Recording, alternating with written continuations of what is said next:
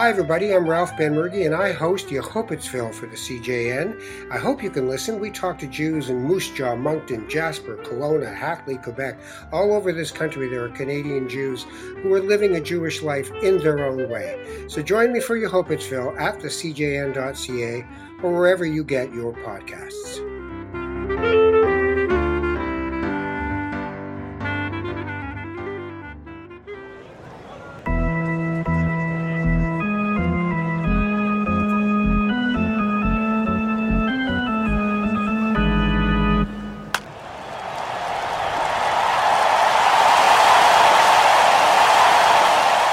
Everybody, welcome back to the Mentormers, your bi-weekly look at the world of Jews and sports. Gabe, how are you doing? I'm very good, James. How about yourself? I'm good. Uh, you know, getting ready for the summer of 2021, two dose summer. Uh, congratulations to you as well for getting your second second vaccine. That's true. Both of us are fully uploaded to the 5G network. Yeah, that's right. If only I could find a way to get my infant son to do the same. Let me tell you, the little boy, little boy's having trouble going to sleep but uh, uh, you know he'll be awake and and he'll be happy and and he'll start sleeping soon i'm sure. Have you ever tried just talking to him? Because i find that usually puts me to sleep. No well Boom. playing you know playing this podcast can really uh can really knock him right out. Um the olympics are coming up and that's something we're going to talk about a lot today. Uh but before we get to that uh there was a big hiring in college basketball. Uh mike Krzyzewski, sort of legendary coach at duke university. Not jewish. Not jewish. Uh incredibly difficult name to spell and, and, uh, kind of you know looks like a bit of a, a, cartoon that you know certain European countries would have publicized. Let's just let's just let's just say it like it is. He's got a giant schnoz, uh, giant giant schnoz. Um, Honker. Anyways, Mike Krzyzewski, Mike Krzyzewski stepping down, and uh, former Duke player, uh, Israeli American basketball player Jon Scheyer is taking over. So I went to university. We both went to university with a couple of dudes who went to high school with Jon Scheyer. Oh, cool. Um, and the story on Jon Scheyer, he was in high school the leader of a all Jewish basketball team called the High Five. That's nice. I like that. So the leader of the High Five is now the coach of Duke. Right.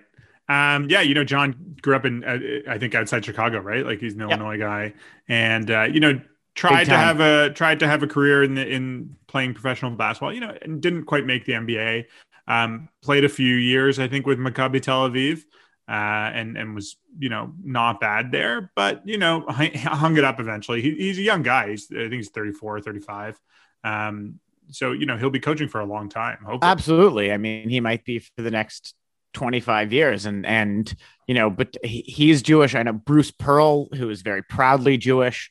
Um, in sure. terms of you know NCAA D1 coaches, the two of them are are probably the most famous right away.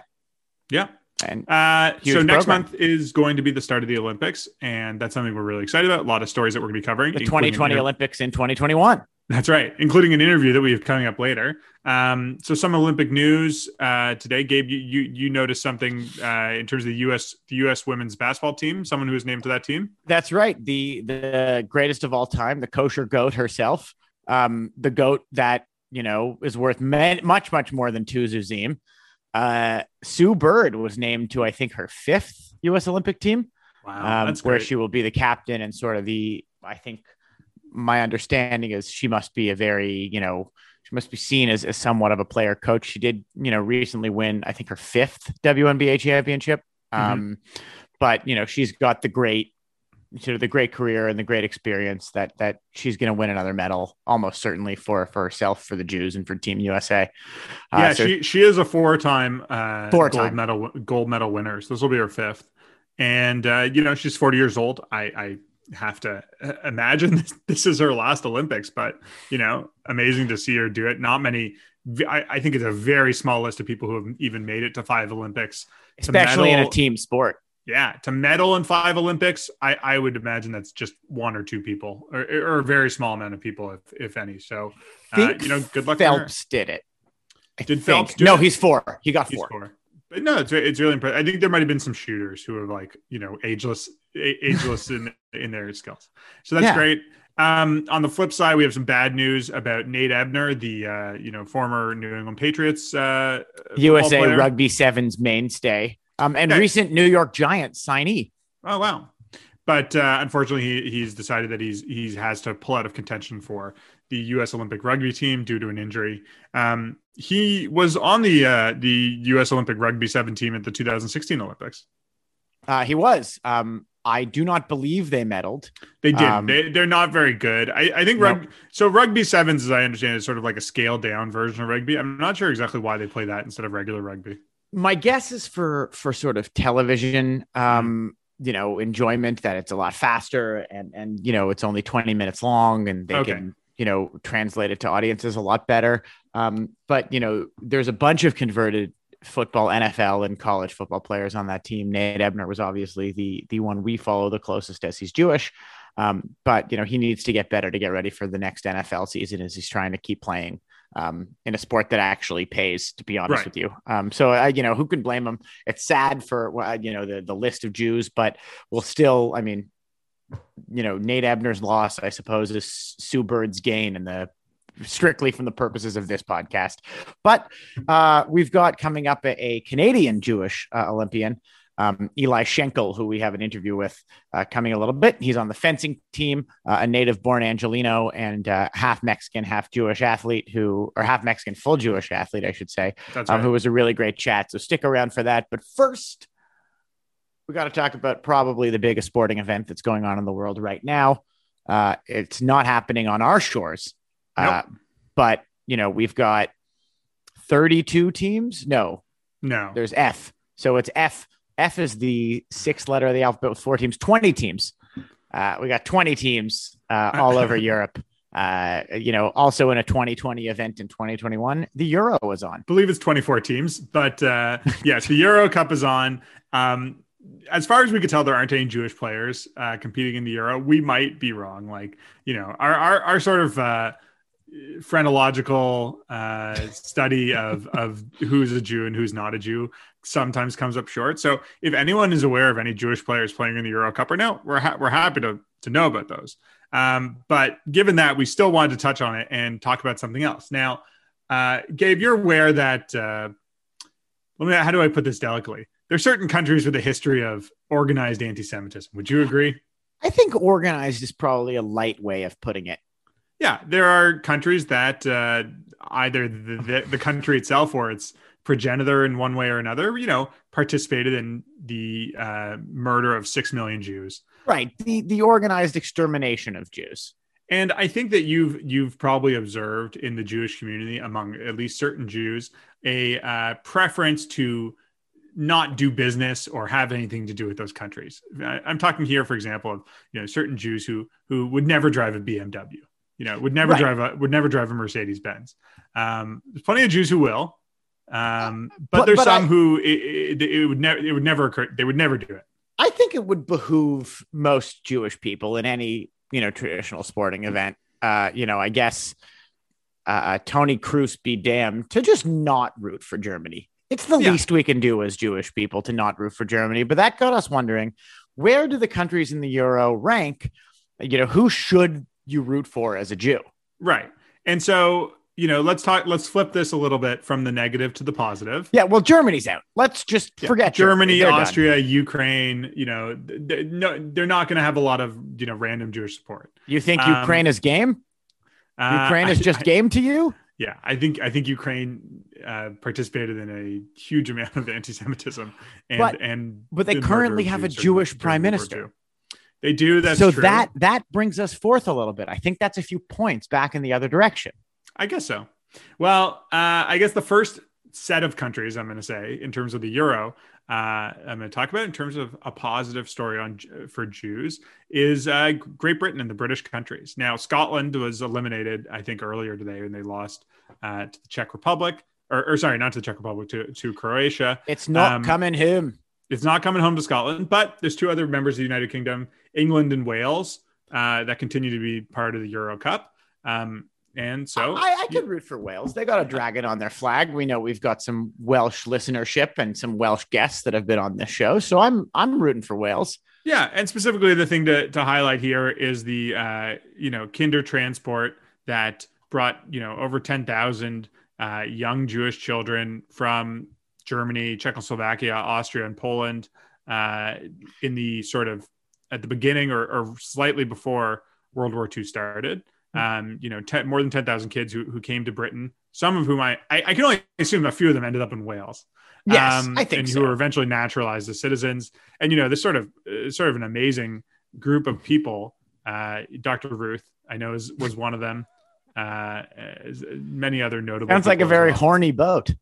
Yeah.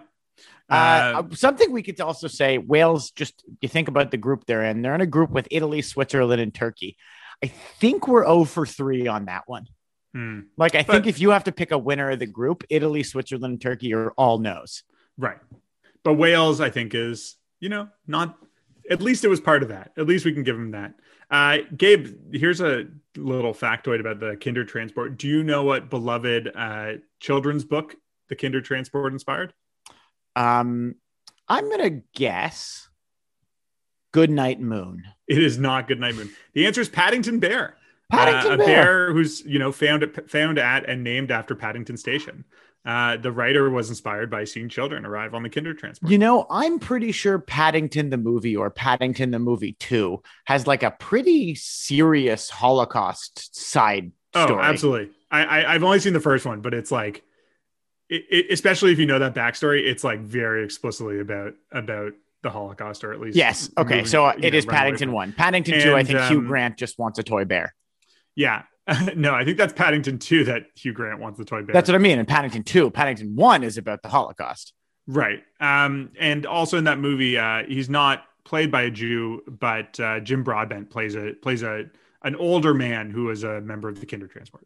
That's that's the story. That's the story I'm yeah. thinking of. Yes, exactly. So what? Who else do we have in group in Group B? We've got Belgium, Denmark, Finland, and Russia. I know we've got some Scandinavian friendliness, and Russia. I think you know at the time historically they have not been big fans of the Jews. Yeah, certainly uh, a lot of you know uh, centuries of anti-Semitism uh, in Russia, both you know before and after and during the communist regime.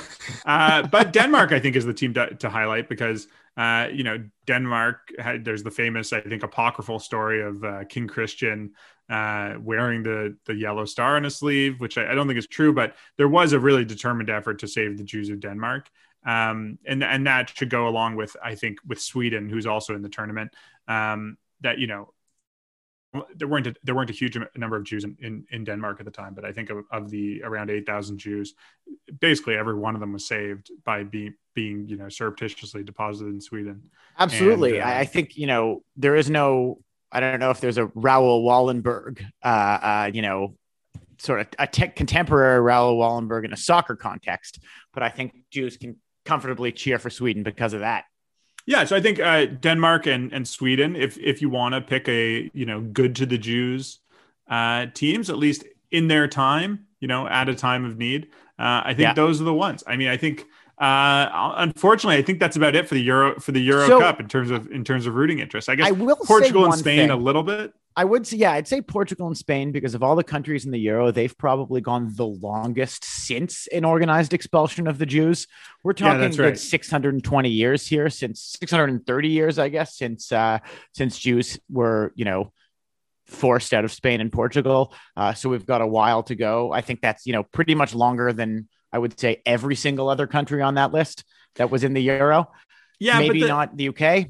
You know, I think about I think we like we lose the institutional memory of some of these things because of how much time passes. But like, you know, the Inquisition and like the the the expulsion of the Jews from the Iberian Peninsula was like a catastrophic event for the Jewish world.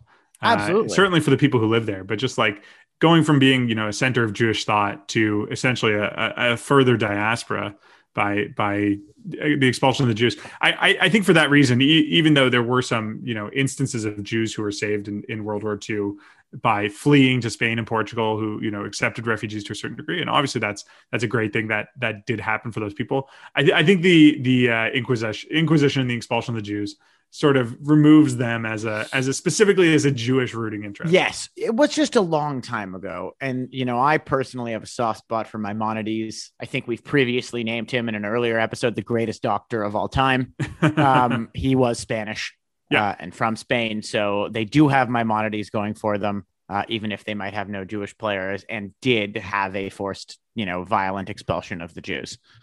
so there you have it. Um, going forward into the into the knockout stages uh, that are coming up. Uh, England, Wales, Sweden, and Denmark. That's about it. I mean, I, I guess like Netherlands and Belgium are sort of neutral in that you know they didn't actively necessarily participate in the Holocaust per se. They were invaded by Germany and, and victimized in all kinds of ways. Yeah, um, but also didn't have the sort of uh, coordinated effort to save their Jews. And and of course, most of the Jews in the Netherlands and, and Belgium were murdered in the Holocaust. This uh, is true. Well, it's a little dark. Um, unfortunately, uh, let's lighten it up with our with our interview with with with Eli Schenkel. Uh, Eli is a really interesting guest. Uh, you know, he's going to the, his first Olympics on the uh, foil team for Team Canada. I think it's the uh, fencing team, and his specialty is the foil. Oh, sorry. Okay, he he his specialty is the foil, which is one of the sword, um, the sword uh, disciplines, I guess. One of yeah, the types the, of swords. The, the sword plays. Gabe, I'm not sure if it made it into if it made it into the interview or not, but he, he mentioned uh, a movie about fencing that uh, briefly touched on. The movie is it's called Sunshine. It's a 1999 film, and it's actually a, a Canadian uh, produced film by uh, uh, Robert Lantos, who's sort of like a Jewish Canadian producer, oh. Maven. He, who, he's produced a lot of like Jewish, uh, like a lot of Jewish content. You know, he did um, Barney's version and Joshua Then and Now, and Sword of Gideon, oh. which is that first Sword of Gideon's like the the movie of Munich, but it was a CTV um like made for television movie from the 80s. It's pretty bad. Oh, I, I I've watched it for some reason. Still, I'm you know the movie this movie uh, uh, that Eli mentioned stars two of the greatest British Jews, Miriam Margolyes and Rachel Weisz. Yeah, very uh, young Rachel, so, Rachel Weisz. And Gabe, uh, as as you prefer, uh, it does include many shots of Ralph Fiennes like dramatically removing his fencing helmet. Oh, that's fantastic. Love that. Yo, we, you know, uh, that's a topic we touch on at the interview as well as what the Olympics planning on being like. Uh, you know what Eli is most looking forward to, and we even get into the Montreal bagel debate. That's right. So please enjoy our chat with Eli Schenkel.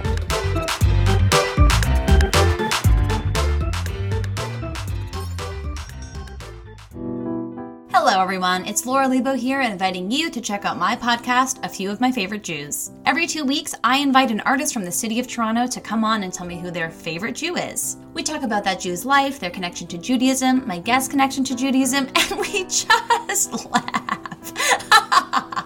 so, if you love Jews and you love listening to exactly two people talk about them for about an hour, you're going to love my podcast, A Few of My Favorite Jews.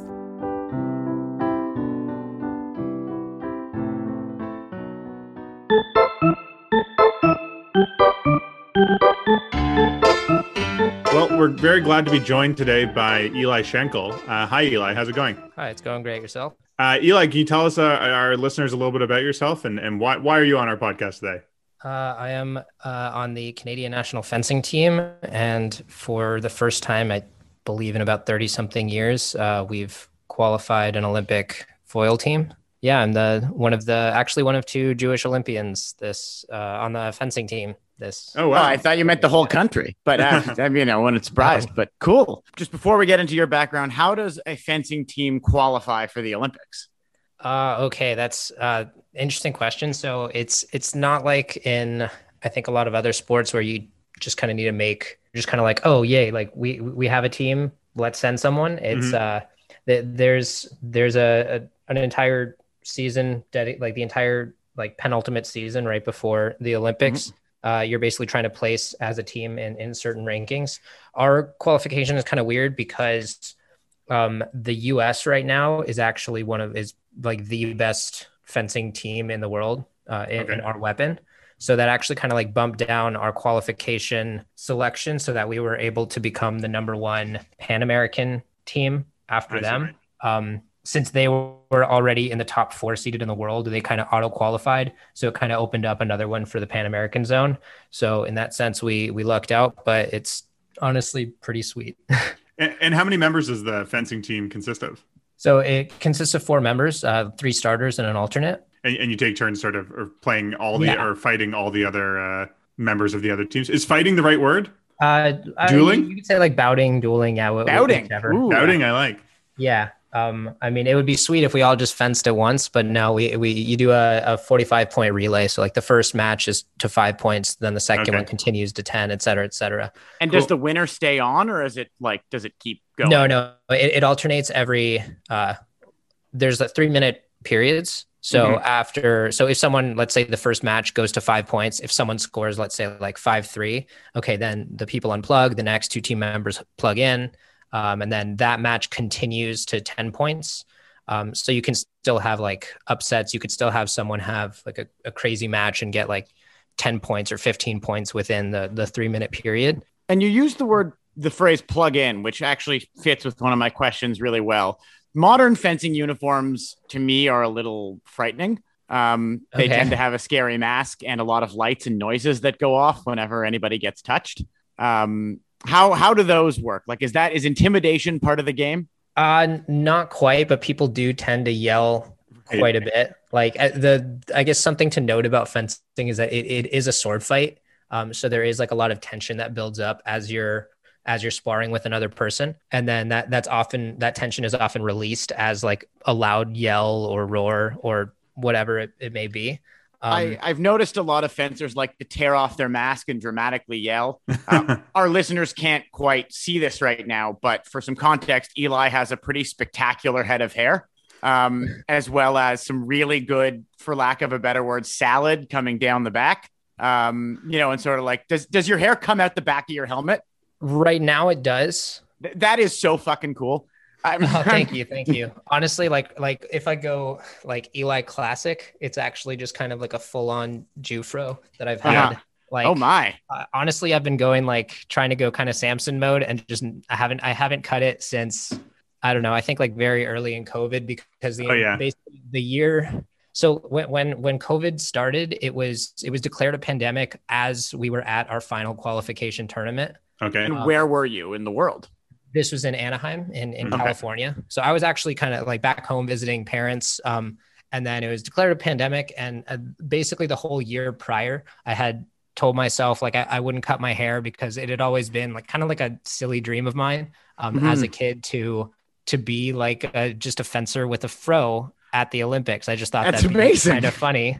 Uh, that's great. I just don't think people generally think of fencers as having those types of hairstyles, um, especially not like a roaring Jewfro.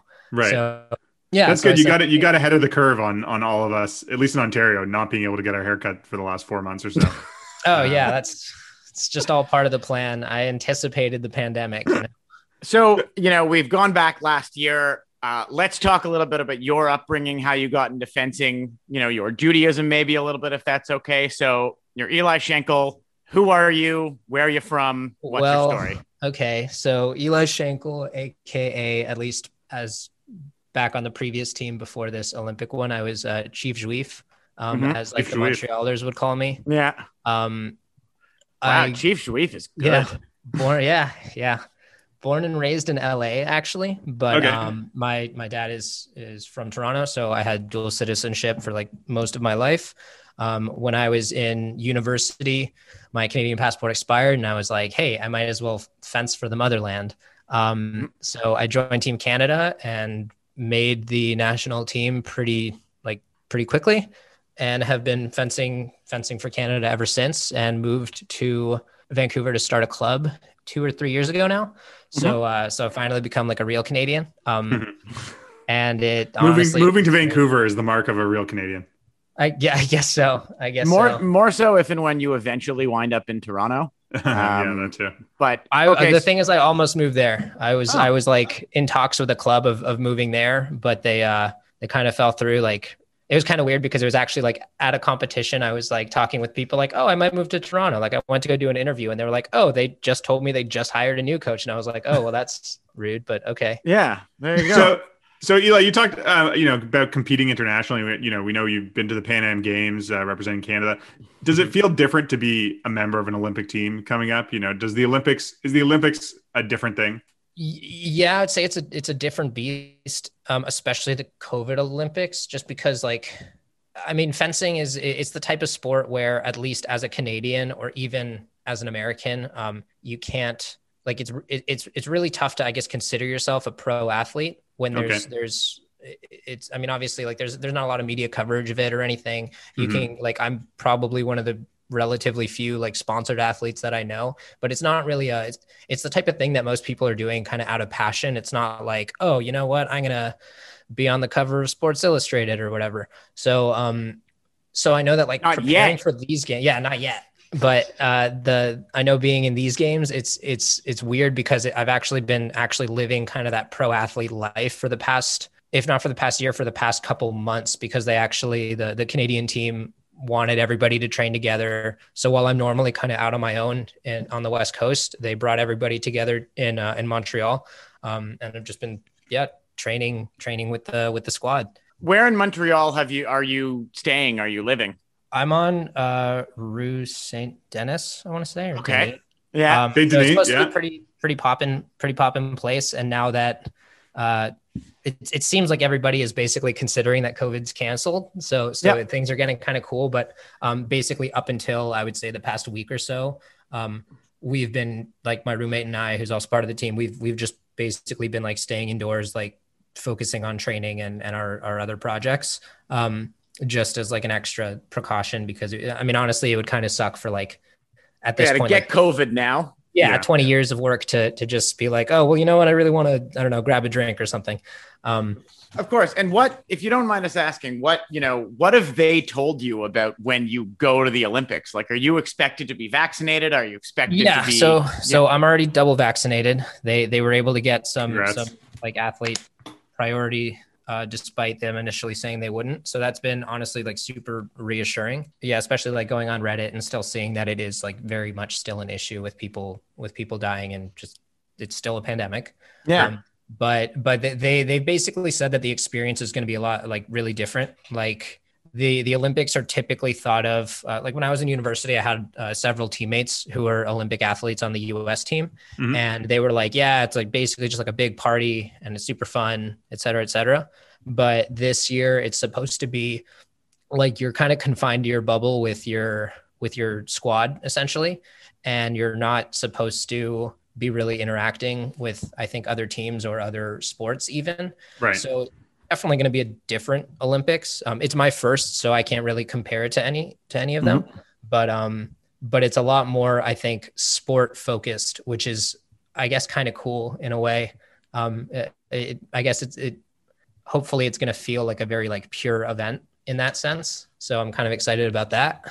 Do you know when the uh, when's the fencing program like relative to the start or end of the It- it's it's pretty close to the end. So Okay. so we're we're actually going to Japan to train for a couple weeks in in uh, in a different city in Numazu. oh, cool. Um, so we're gonna do that like at the within the I, I want to say around the tenth, and Mhm. then we don't actually compete until about the twenty sixth.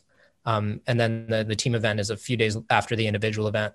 So And are you going to get to watch any other events? Maybe So find from- other Jewish athletes to hang out with. yeah, hopefully. I mean, I I, I have to because my my goal is to is to hopefully compete for the the Maccabee Games next year. So Oh, wow, uh, there you great. go. gotta gotta make some connections um but unfortunately no i'm pretty sure we're confined to just kind of like sticking to ourselves but there's still a whole lot of uncertainty about whether we're going to be able to to do that kind of stuff um, they've assured us that there's going to be like tvs set up everywhere so that people can uh, can interact with other sports in that sense and, and be able to follow everything but again for for just the nature of these games and, and and given the pandemic they're they're trying to keep it to like okay you're in the day after you compete you're leaving You know, fencing seems to be a, a pretty good pandemic sport. I mean, you have the mask on for one, and then you know you, you, get close to someone, but you're still you're still a few Yeah, feet away from them with the with the the, fe- with the foil.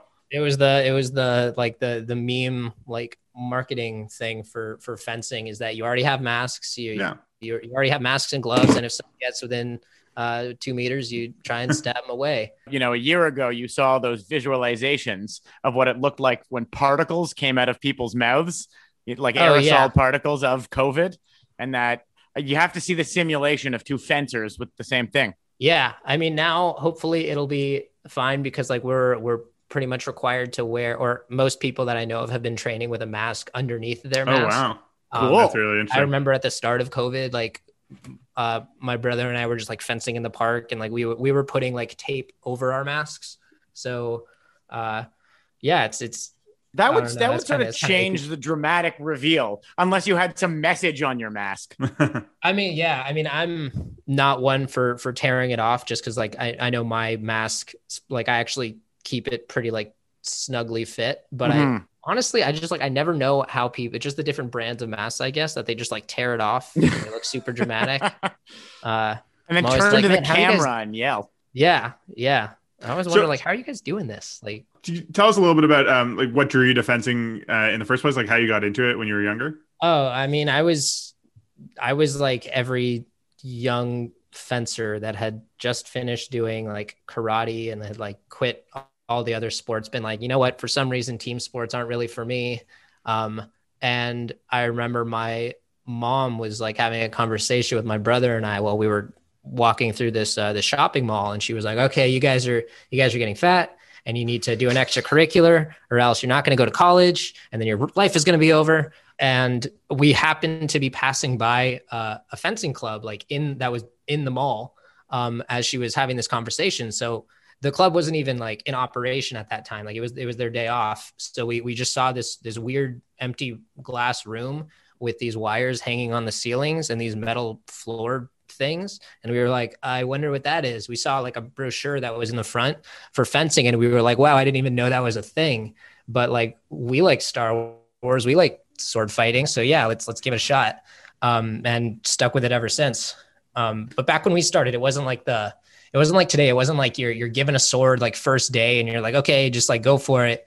It was like you had to prove to like this old Soviet man like that you that you kind of managed for a bit. And you were like, okay, you have to you have to just learn how to move forward and backward for it was like an, it was like when you're doing a video game tutorial and they have you just like learn the movement before you can do anything else. You're like, no, I want to shoot somebody, and you're like, no, you, trust me, it's going to be more fun if you actually know what you're doing.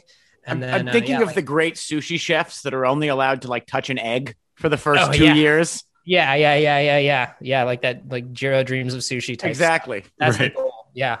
Eli dreams of fencing. Eli does dream of fencing. That is very well put. How Jewish is fencing? So fencing is is surprisingly Jewish, I would say. Like I assume um, that Soviet the Soviet coach you had was Jewish, probably. Yeah. So so actually, a lot like American fencing, as I mentioned, is like the um, among the best in the world right now. Like back in, mm-hmm. I would say back in like the 70s or whatever, it'd be kind of like unheard of. But now, like literally, uh, they're literally the best in, in the world, at least in, in, foil. And a lot of a lot of people are, like a lot of Americans are doing well in, in, a bunch of different disciplines.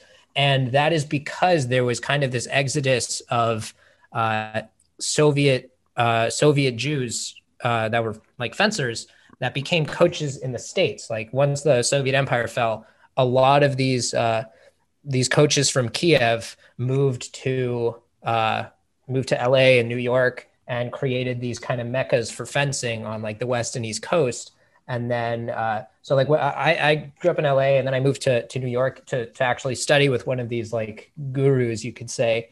And basically, he created most of the, I want to say it was like the 2004 Olympic team. Wow. And then each of those athletes ended up opening their own clubs, which then led to a lot of the generation that I currently compete with, um, who who now in turn um, are making their own clubs. So you could you could definitely say that uh, that Jewish fencing in in the U.S. is is a big thing. Um, but also, I think just historically, like if you if you ever check out like on, on Wikipedia, they actually have there's been quite a few um, like very successful like Jewish athletes just like historically in fencing. Mm-hmm. Um, I, they I've, even had it in there was this movie can't remember what it was called, like something like Sonnenschein, like about like some. It, it was like a like a movie that like chronicled um this like family history of like these these uh European Jews that created like a like a soda fact like a soda recipe or whatever, and and it was and they were fencers, and I, am pretty sure it was based hmm. on a true story of like yeah like obviously like Nazis like ruined all of their shit, and then Oh, we gotta check that out. Lost yeah, yeah. That's really cool, cool. How like one one or two guys can like you know totally change the the course of like a sport in a country. You know, like have this yeah, coaching yeah, tree and develop all this talent. Yeah, it's wild. Like yeah, like I remember bringing my uh my coach when when I was younger. I remember we we brought him to like him and a, a coach that's still in Russia now that would like come for like a, a summer camp um to train us, and we brought them to like their first. I believe it was like Yom Kippur service um, and they were just like, "Oh yeah, like we're Jewish. Yeah, sure, we'll we'll do that. We we were never raised with this kind of stuff, but yeah, like we'll mm-hmm. give it a mm-hmm. shot." And it was like, yeah, just the more you know.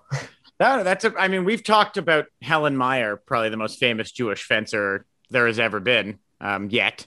Uh, and, you know, her story in the 36 Olympics. But beyond that, I didn't know very much about Jewish fencing. So I'm very glad to get a lot of this context. I, honestly, I think it's the type of sport that lends itself very well to like the, the Jewish mind, just because there's uh, like, I'm pretty like well known, at least with my teammates for like always kind of trying to like dissect the rule book. Like I'm one well, of the few people who's like, you know what, the rule book is actually very good. It's got a very balanced game going on. It's and pointy like, chess, really. Yeah, yeah. It's often referred to as physical chess, but it's yeah. like it's kind of like physical chess combined with physical rock paper scissors because like okay. like if you, if you're if you're going into just like the, the theory behind it it like the the main theory of fencing if you want like a like really quick overview is okay assuming two people are close enough to hit you could either try and poke the person like directly. Uh, if the person knows you're going to try and poke them directly, well, what are they going to do? They're going to try and block you. It's called a parry, and then they're going to hit you. And then if you know the person is going to try and block you, you can pretend you're going straight, and then when they block you, you go around it. And then um, so it's just rock paper scissors. Um, mm-hmm. And yeah, and then you just throw in like really rapid movement, um, and the idea that you can add like a fake to any of those options, and then it then you get fencing. And and as you know, I guess as a follower of the fencing rule book, you've got a lot of your own Mishnah about that. Oh yeah, your, oh yeah, yeah. I've got I've got like two apps in the works that are like aiming to basically expand that knowledge and just share it with people. Because I that's amazing. That, You're the Rabbi Akiva of fencing. oh, that's that's the goal. One day, one day. Uh, so Eli, before great. before we let you go, there's something I, I wanted to uh, bring up. I saw on your Instagram recently you you, uh, you came down uh, on, on one side of a very divisive debate between Fairmount and Saint Viateur Bagels, and and you uh, you declared yourself Team Fairmount. And oh, good. Oh, thank God. So okay, it's the so, right pick. It's the correct pick. Yeah, by the way, Fairmount from from the limited experience of of going to both of them once and just being like, all right, first first try is going to be the like kind of the deciding factor they're they were just tastier they were they honestly they remind me a little bit more of like la style bagels whereas and kind of new york bagels like a bit softer but saint viateur does have the advantage of actually preparing a sandwich for you mm. that well they but, have the cafe that's true yeah they have the, they have the cafe so like but i don't know there's something there's something like cute about like I don't know, and kind of just like seems like kind of right about like, no, you know what, like screw it, go make your own bagels. Like we already did the hard part. Like in my mind, there's one there's one thing that's great about the, the New York bagel over every every other bagel is that if you wanted to get just salt, you can get just salt. This is yeah. True. The salt the salt bagel is hard to find in other places. Fair, Fairmount was always the go to for like me. Gabe and I were both in McGill for university, and like walking home drunk from a certain part of town, like you could make Fairmount beep on your route home, and just like picking up a half dozen bagels to eat on your way home was it was it yeah, was a great university like move. A very life saving move. yeah, it was fantastic. And or and they would sell you like a thing of cream cheese, and you could yeah, just rip yeah, and dip your way out of it. Yeah, yeah, yeah, yeah, yeah, yeah. My my roommate and I did that on our first go because we were like, oh, we we can't actually just get like the like lox and schmear and stuff. All right, I guess we're I guess we're dunking it. Anyways uh, eli uh, we really wish you the, all, all, the best of luck. Uh, i'm sure all our listeners will be following along with your journey at the olympics. And uh, you know we'll check in. We'll, we'll keep tabs on you and uh, you know let everyone know how you're doing and how, how the team canada uh, foil fencing team is doing. Okay well thank you guys so much for having me on the podcast